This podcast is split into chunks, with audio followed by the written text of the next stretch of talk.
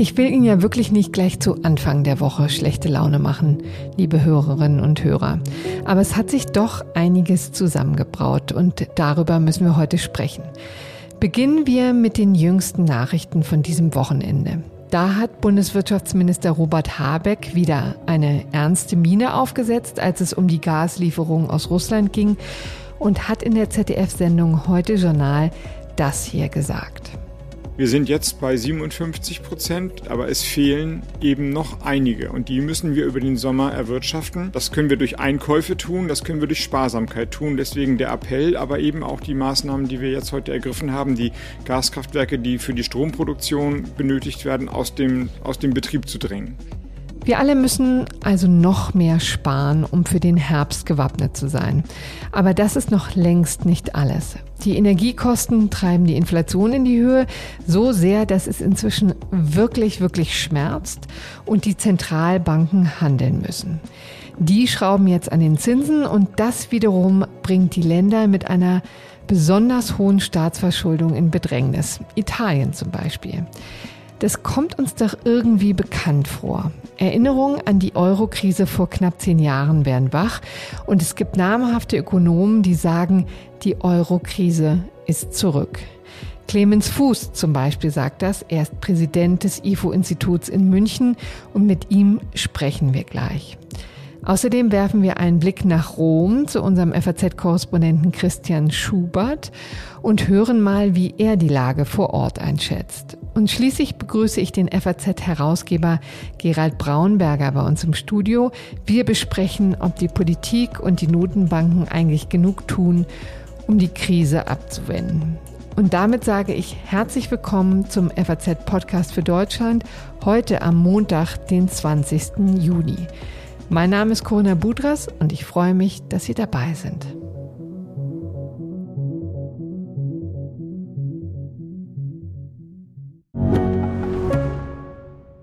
Ich bin Dr. Falk Stierkart und leite ein medizinisches Versorgungszentrum in Erlangen. Der Job als niedergelassener Arzt ist nicht unattraktiv, aber er scheitert oft schon an der Wurzel. Wenn unser Studiensystem nicht darauf ausgelegt ist, genug Ärzte in guter Qualität auszubilden, wie soll die medizinische Versorgung in Mittelfranken dann gedeckt sein? Die besondere Nähe der niedergelassenen Haus- und Fachärzte ist in Gefahr. Was die Gesundheitspolitik jetzt dringend ändern muss, erfahren Sie auf rettetdiepraxen.de. Wir müssen uns heute also um die Wirtschaft kümmern. Und da habe ich mich jetzt mit jemandem verabredet, der mir persönlich vergangene Woche schon ehrlich gesagt einen erheblichen Schrecken eingejagt hat, nämlich als er die These in den Raum stellte, die Finanzkrise ist zurück. Und das hat niemand geringer getan als einer der führenden Ökonomen Deutschlands, nämlich der Präsident des IFO-Instituts in München, Clemens Fußt. Und ihn darf ich nun am Telefon begrüßen. Guten Tag, Herr Fußt. Guten Tag, Frau Budras. Herr Fuß, der Beginn der Finanzkrise mit dem Kollaps der Investmentbank Lehman Brothers ist jetzt knapp 13 Jahre her und daran hat sich ja eine handfeste Euro-Krise angeschlossen, die die Währungsunion an den Rand des Zusammenbruchs gebracht hat. So, und das steckt uns ja noch allen in den Knochen. Und diese Zeiten, meinen Sie, sind jetzt wieder zurück?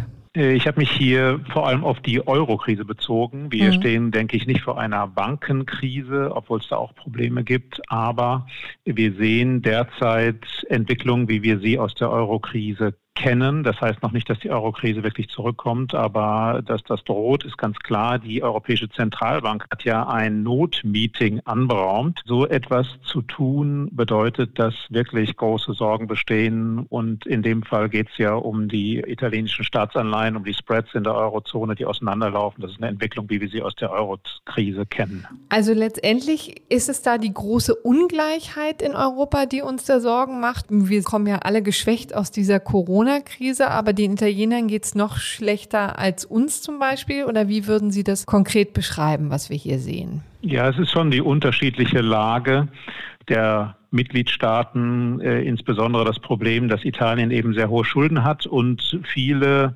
Investoren offenbar zweifeln, wenn es einen Vertrauensverlust gibt oder wenn es eine Marktpanik gibt, ob Italien dann äh, Hilfen bekommt äh, oder das überstehen kann. Das hat eben einmal diese fundamentale Seite, hohe Schulden, äh, jahrelang niedriges Wirtschaftswachstum. Derzeit kurzfristig sieht das Wirtschaftswachstum gar nicht so schlecht aus in Italien, aber wir sind, sind ja alle auf niedrigem Niveau. Hm. Äh, aber fundamental haben wir eben dieses Problem in Italien. Und dann gibt es eben die Seite des Vertrauensverlusts jetzt jenseits fundamentaler Fragen.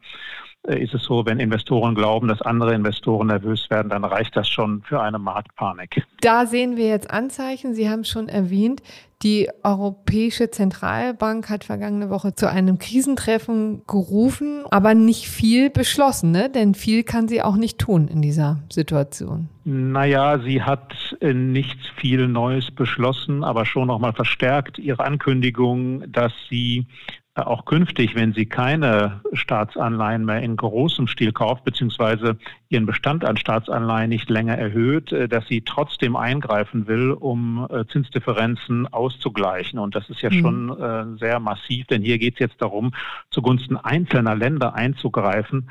Das ist etwas, was 2012 ja schon mal passiert ist, beziehungsweise angekündigt ist. Das OMT-Programm umgesetzt worden ist es ja nie, aber damals hat man gesagt, wenn ein Land in einem ESM-Programm ist, dann könnte die EZB Staatsanleihen dieses Landes kaufen, wenn das nötig ist. Und jetzt äh, hat man so den Eindruck, dass die EZB das vielleicht auch ohne ESM-Programm machen will. ESM-Programm müssen wir an dieser Stelle kurz erklären. Das ist der ESM ist der Hilfsfonds der Europäischen Union, der zu, dazu dienen soll, Ländern in Krisensituationen auszuhelfen, aber das ist eben an bestimmte Voraussetzungen geknüpft. So ist es. Das Land muss dann Bedingungen unterschreiben, also eine Art Reformplan, wie das Land aus der Krise herauskommen.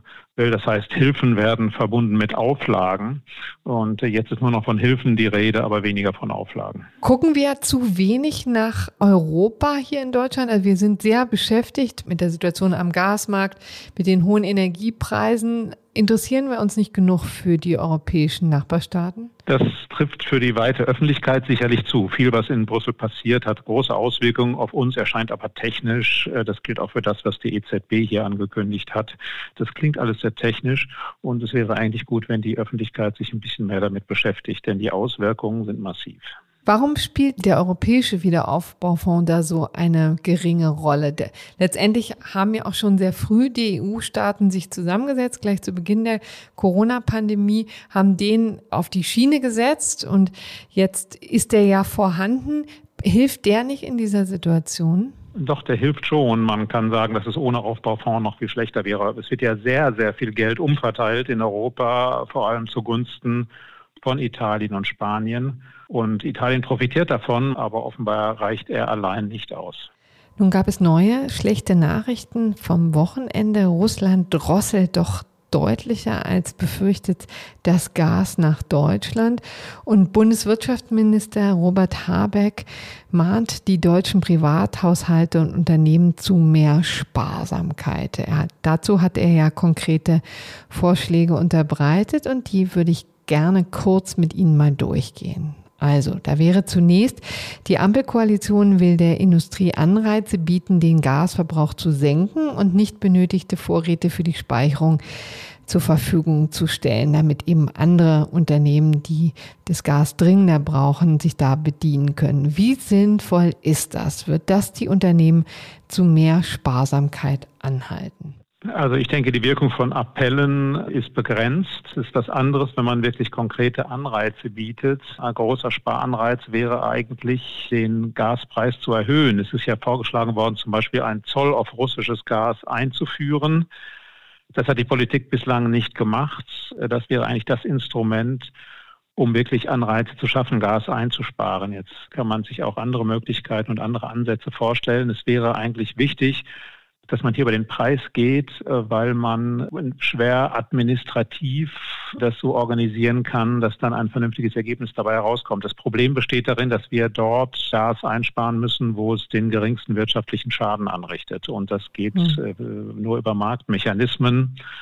Und wie man das dann genau umsetzt, das ist, ist eine praktische Frage. Das Dilemma ist natürlich, dass viele sich schon sehr belastet fühlen. Genau, der ist ja schon sehr hoch. Ja. Genau, und wenn man jetzt den Gaspreis weiter erhöht, dann schmerzt das. Aber wenn man eben den Gasverbrauch noch weiter drosseln will, gibt es keinen anderen Weg. So, der zweite Punkt war ja, dass jetzt mehr Kohlekraftwerke zum Einsatz kommen sollen. Für den Klimaschutz ist das natürlich jetzt erstmal kontraproduktiv, oder? Ja, das ist kontraproduktiv, was die, das Erreichen der Klimaschutzziele angeht geht. Auf der anderen Seite muss man ja fragen, äh, wir haben offenbar nicht wirklich eine Wahl. Ich bin der Meinung, man sollte die Kernkraftwerke länger laufen lassen. Das ist mhm. durchaus aufwendig, aber möglich.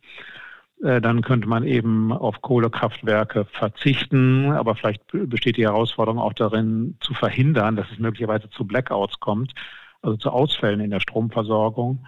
Da greift man natürlich auf alles zurück, was irgendwie möglich ist. Die Wiederkehr der Atomkraft oder sagen wir eher das länger laufen lassen der restlichen Meiler, die noch am Netz sind, ist, ist ja eine Forderung, die häufig erhoben wird. Haben Sie ein Gefühl dafür, warum sich Herr Habeck da so gegen sperrt und sogar die Kohlekraftwerke länger am Netz lassen möchte, die einen deutlich schlechteren Effekt auf das Klima haben.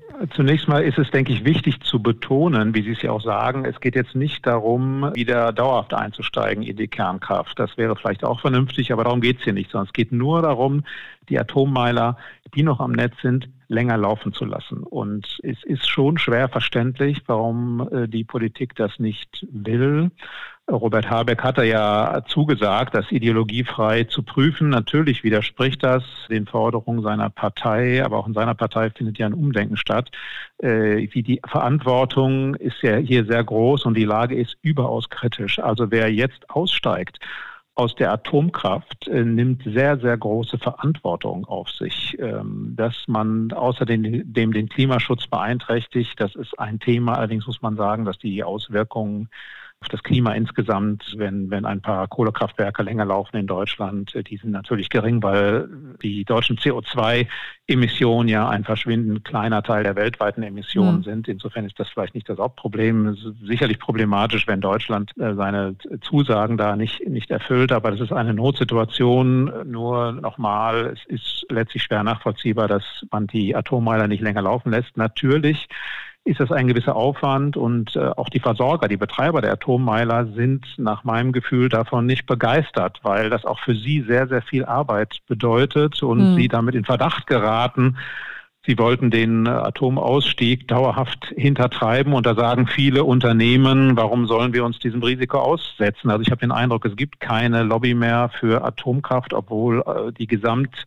staatlichen Interessen dringend dafür sprechen, die Kernkraftwerke weiterlaufen zu lassen. Vielleicht noch zum Schluss jetzt noch eine Einschätzung von Ihnen. Da würde mich interessieren, wird es wie bei der letzten Finanz- und Euro-Krise eine Krise sein, die sich vor allen Dingen an den Börsen abspielt und im Finanzbereich? Oder werden wir auch hierzulande wieder einen steilen Anstieg der Arbeitslosigkeit sehen? Was ist Ihre Prognose? Ich könnte mir vorstellen, dass es ja Probleme an den Börsen gibt, wobei die Frage ist, ob die EZB hier einschreitet und das vielleicht verhindert, weil ja im Fall eines Gasembargos auch Italien stark betroffen wäre.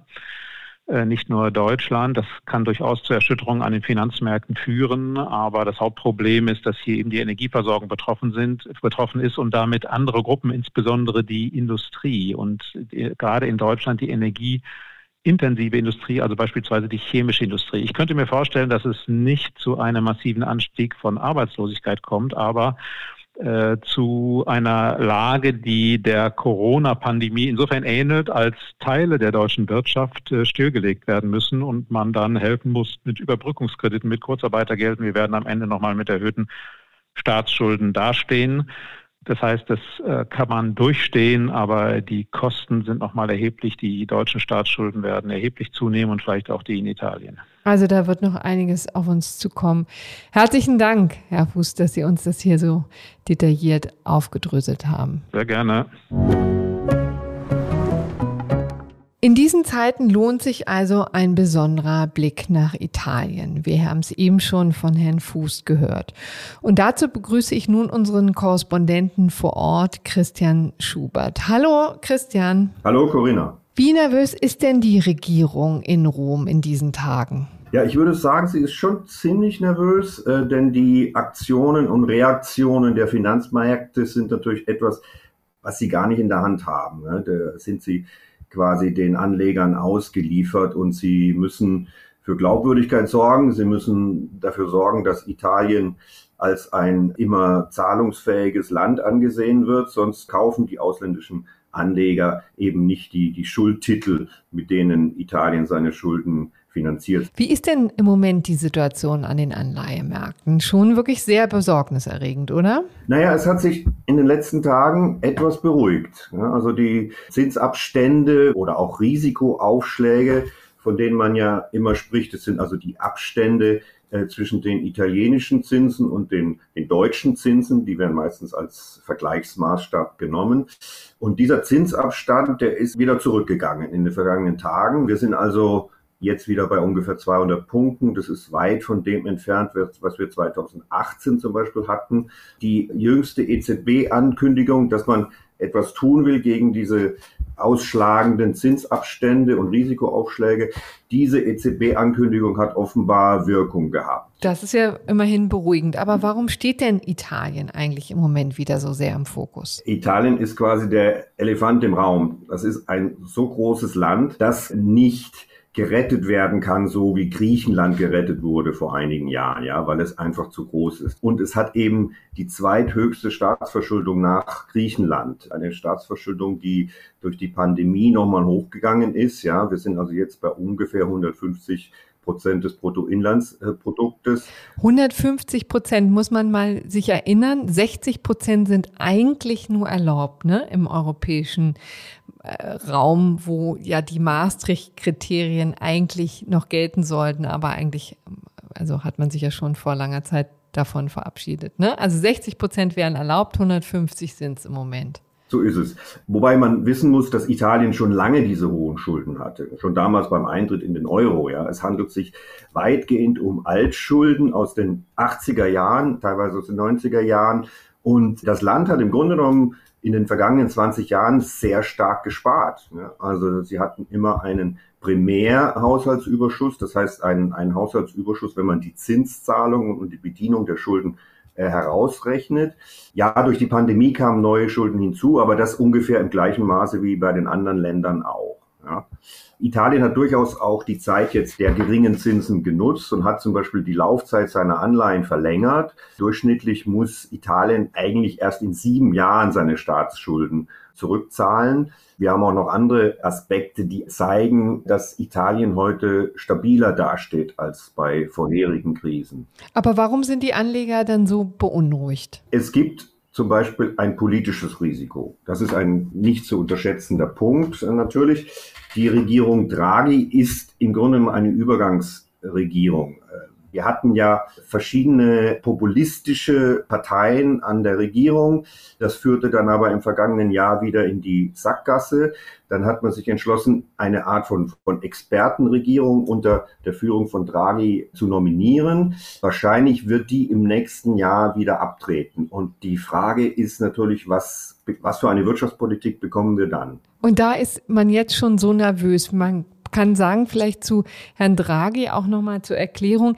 Mario Draghi kennen sicherlich auch viele noch aus der vorangegangenen Finanz- und Eurokrise. Da war er nämlich der Präsident der EZB und hatte ja auch doch schon einiges getan, um die Märkte wieder zu stabilisieren, um den Euroraum zu schützen. Es gab ja ein sehr berühmtes Zitat von ihm. Die EZB werde alles tun, was notwendig ist, um den Euro zu retten. Whatever it takes war der entscheidende Satz.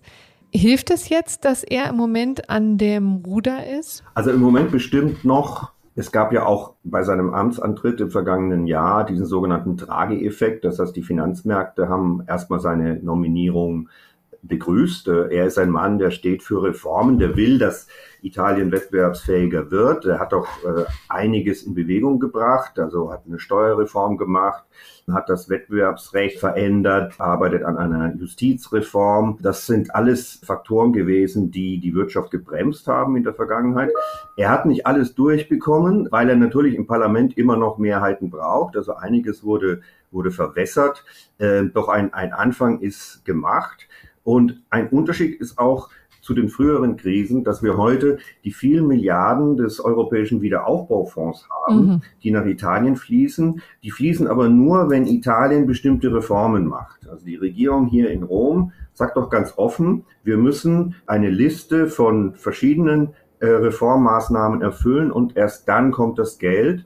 Und die jetzige Regierung sagt doch, die künftige Regierung ist auch gebunden an diese Bedingungen und an diese Reformen. Das heißt, die künftige Regierung äh, ab 2023 kann eigentlich vom jetzigen Reformkurs gar nicht richtig abweichen. Das ist die, die Hoffnung. Ja. Aber natürlich, wir wissen noch nicht, was es für eine Regierung sein wird und wir wissen noch nicht, wie dann dieses Zusammenspiel mit der EU-Kommission äh, aussehen wird. Das heißt, da ist viel Unsicherheit im Markt. Also im Grunde genommen sind die Perspektiven schlechter oder unsicherer als das, was wir im Moment vorfinden. Ne? Das ist wahrscheinlich der Kern des Problems, oder? Ja, also wir haben noch einen anderen positiven Faktor, den würde ich gerne noch erwähnen, das sind die italienischen Banken. Die italienischen Banken, die vorher auch ein Faktor der Instabilität waren, stehen heute etwas besser da, sind besser kapitalisiert, haben also höhere Reserven. Sie haben äh, faule Kredite abgebaut. Durch viele Zusammenschlüsse sind sie schlagkräftiger geworden. Ja, sie haben noch weiterhin viele Staatsanleihen im Portfolio und die verlieren jetzt an Wert. Das ist ein Unsicherheitsfaktor. Aber insgesamt sind die italienischen Banken heute nicht mehr so ein großer Risikofaktor wie vor paar Jahren, würde ich sagen. Und wir haben auch einen stabileren europäischen institutionellen Rahmen, der aus meiner Sicht dafür sorgen wird, dass man Italien nicht fallen lassen wird. Hört sich also aber so an, als sei da viel Nervosität jetzt im Moment da, aber nicht notgedrungen das Risiko, dass es nochmal so schlimm wird wie vor knapp zehn Jahren. Das ist auf jeden Fall die Hoffnung. Und Italien muss weiter arbeiten an seiner Glaubwürdigkeit, indem es sich reformiert. Große Pro Herausforderungen sind, sind ohne Zweifel äh, weiter da. Zum Beispiel die Demografie. Ja. Italien hat eine äh, sehr stark alternde Bevölkerung, noch stärker als in Deutschland. Die Produktivität ist weiter schwach und man muss eben versuchen, das Wachstum hochzubringen. In der heutigen Situation, auch mit den Gaslieferungen aus Russland, ist es natürlich eine, eine sehr große Herausforderung. Italien ja. ist ähnlich abhängig von russischem Gas wie Deutschland. Genau, also da gibt es auch noch eine Menge Unsicherheit. Aber jedenfalls herzlichen Dank, lieber Christian, für die doch nicht ganz so pessimistischen Töne aus Rom. Das beruhigt uns natürlich. Gerne. Nun wollen wir also zum Schluss noch einen Blick darauf werfen, wie wir aus diesem Schlamassel wieder herauskommen.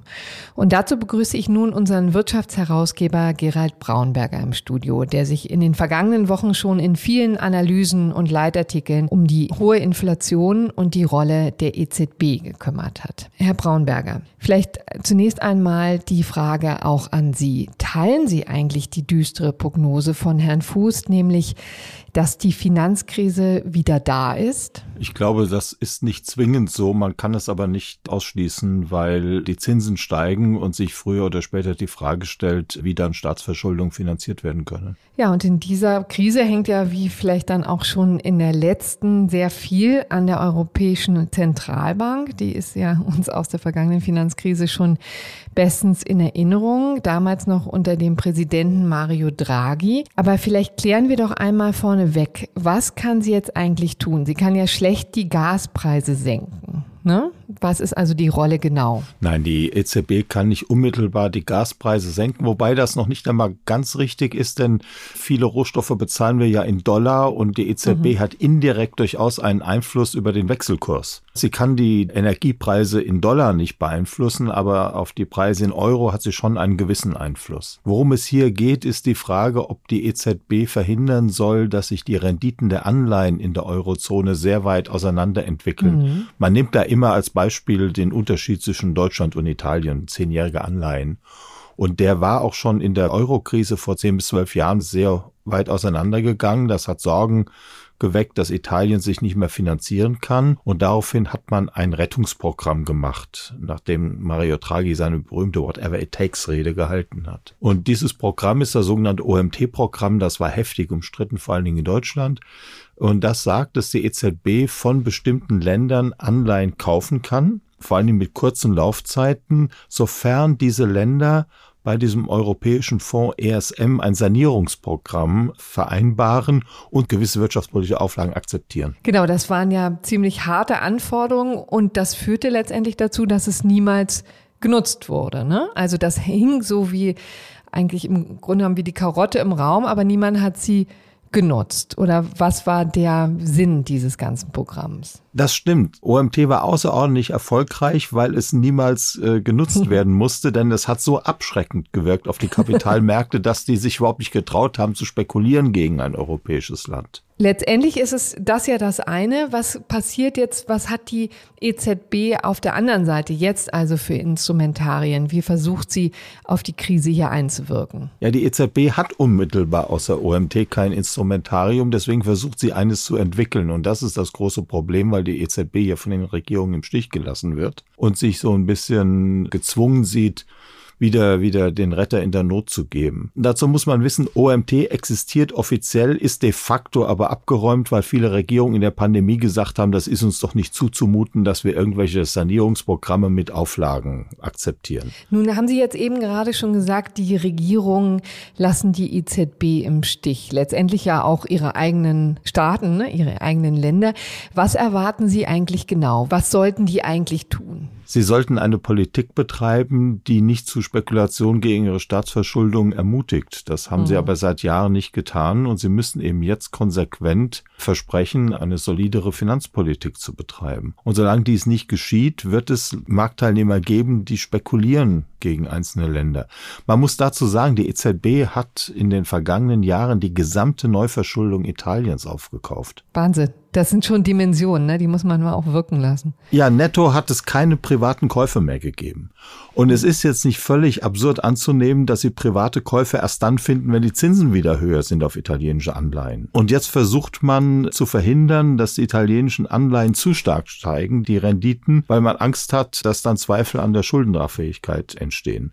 Und die EZB sucht jetzt ein Instrument, mit dem sie italienische Anleihen kaufen kann, das gleichzeitig in eine Welt passt, in der die Zinsen steigen, man eine straffere Geldpolitik machen muss und das mit ihrem Mandat vereinbar ist, denn eigentlich darf sie keine Staatsfinanzierung betreiben. Und aus meiner Sicht wird das nicht funktionieren. Sie haben gesagt, also auch schon die Länder müssten sich jetzt vorbereiten. Zielen Sie da konkret auf Italien oder gibt es noch andere Länder, die ihre Schulden besser in den Griff kriegen müssten? Also Deutschland tut ja im Moment auch vieles, um sich immer weiter zu verschulden.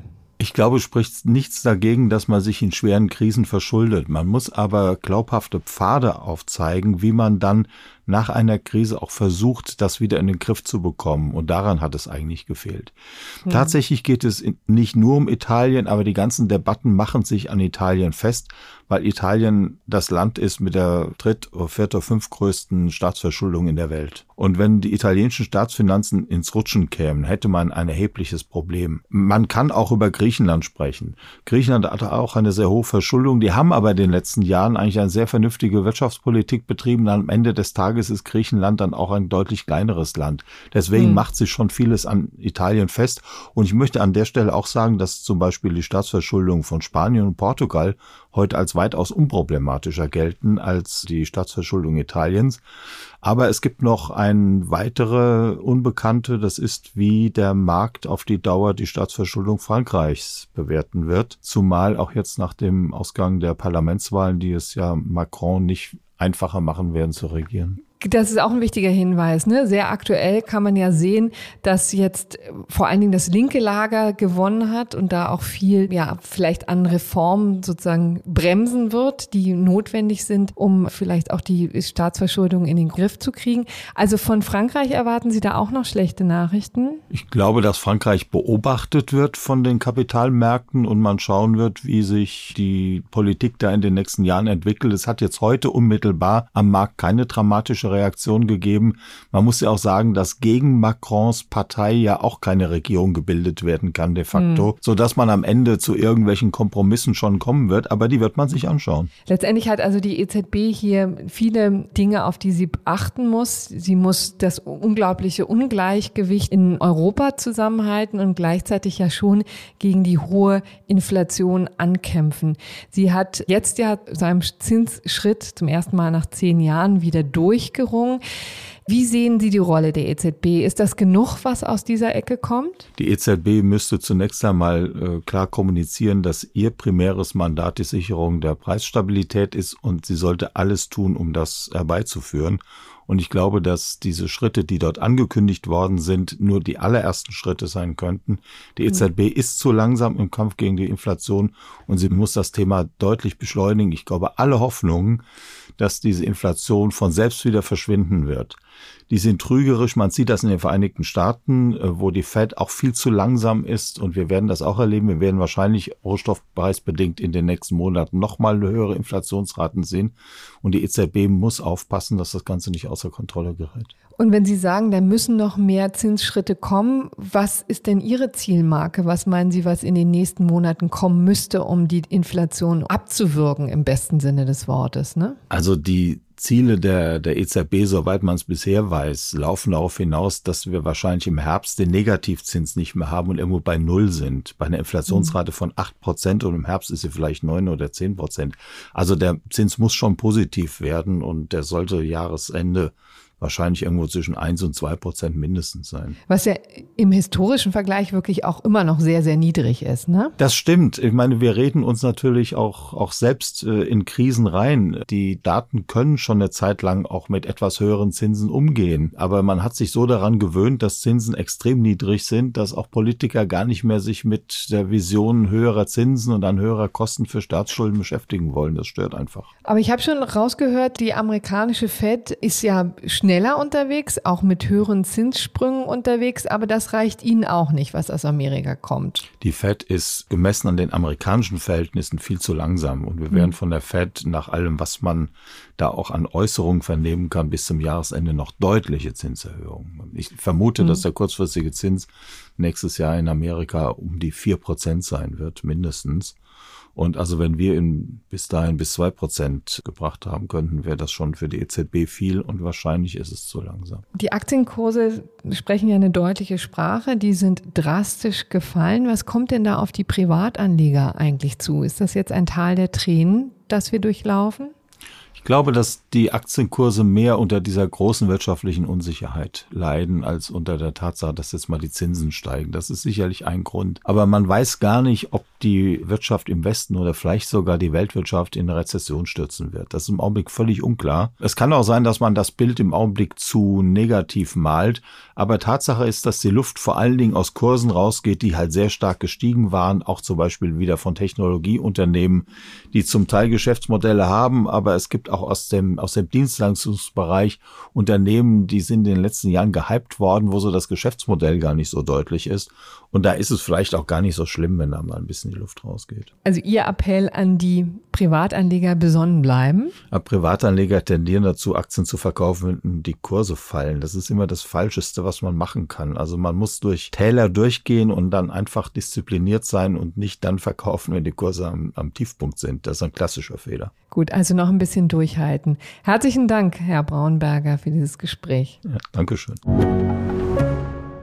Das war also der FAZ-Podcast für Deutschland, Gott sei Dank mit einem nicht durch und durch düsteren Blick auf die Wirtschaft.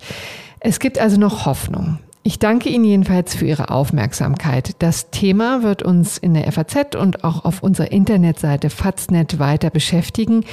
Die vielen Artikel der Kolleginnen und Kollegen möchte ich Ihnen hier sehr ans Herz legen. Im FAZ-Podcast für Deutschland wird Sie morgen am Dienstag mein Kollege Andreas Krobock wieder begrüßen.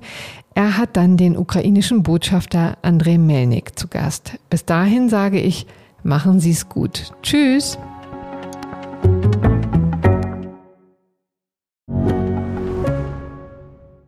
Mein Name ist Dr. Tilman Rümenapf, niedergelassener Kinder- und Jugendarzt hier im Ennepe-Ruhr-Kreis. Die Einführung der Telematik sehe ich durchaus als Chance, aber aktuell fällt das System oft aus und es gibt viel zu wenig technischen Support. Dafür geht eine Menge Zeit drauf, in der ich die Kinder nicht genügend betreuen kann. Das muss sich ändern. Die besondere Nähe der niedergelassenen Haus- und Fachärzte ist in Gefahr. Was die Gesundheitspolitik jetzt dringend ändern muss, erfahren Sie auf rettetdiepraxen.de. you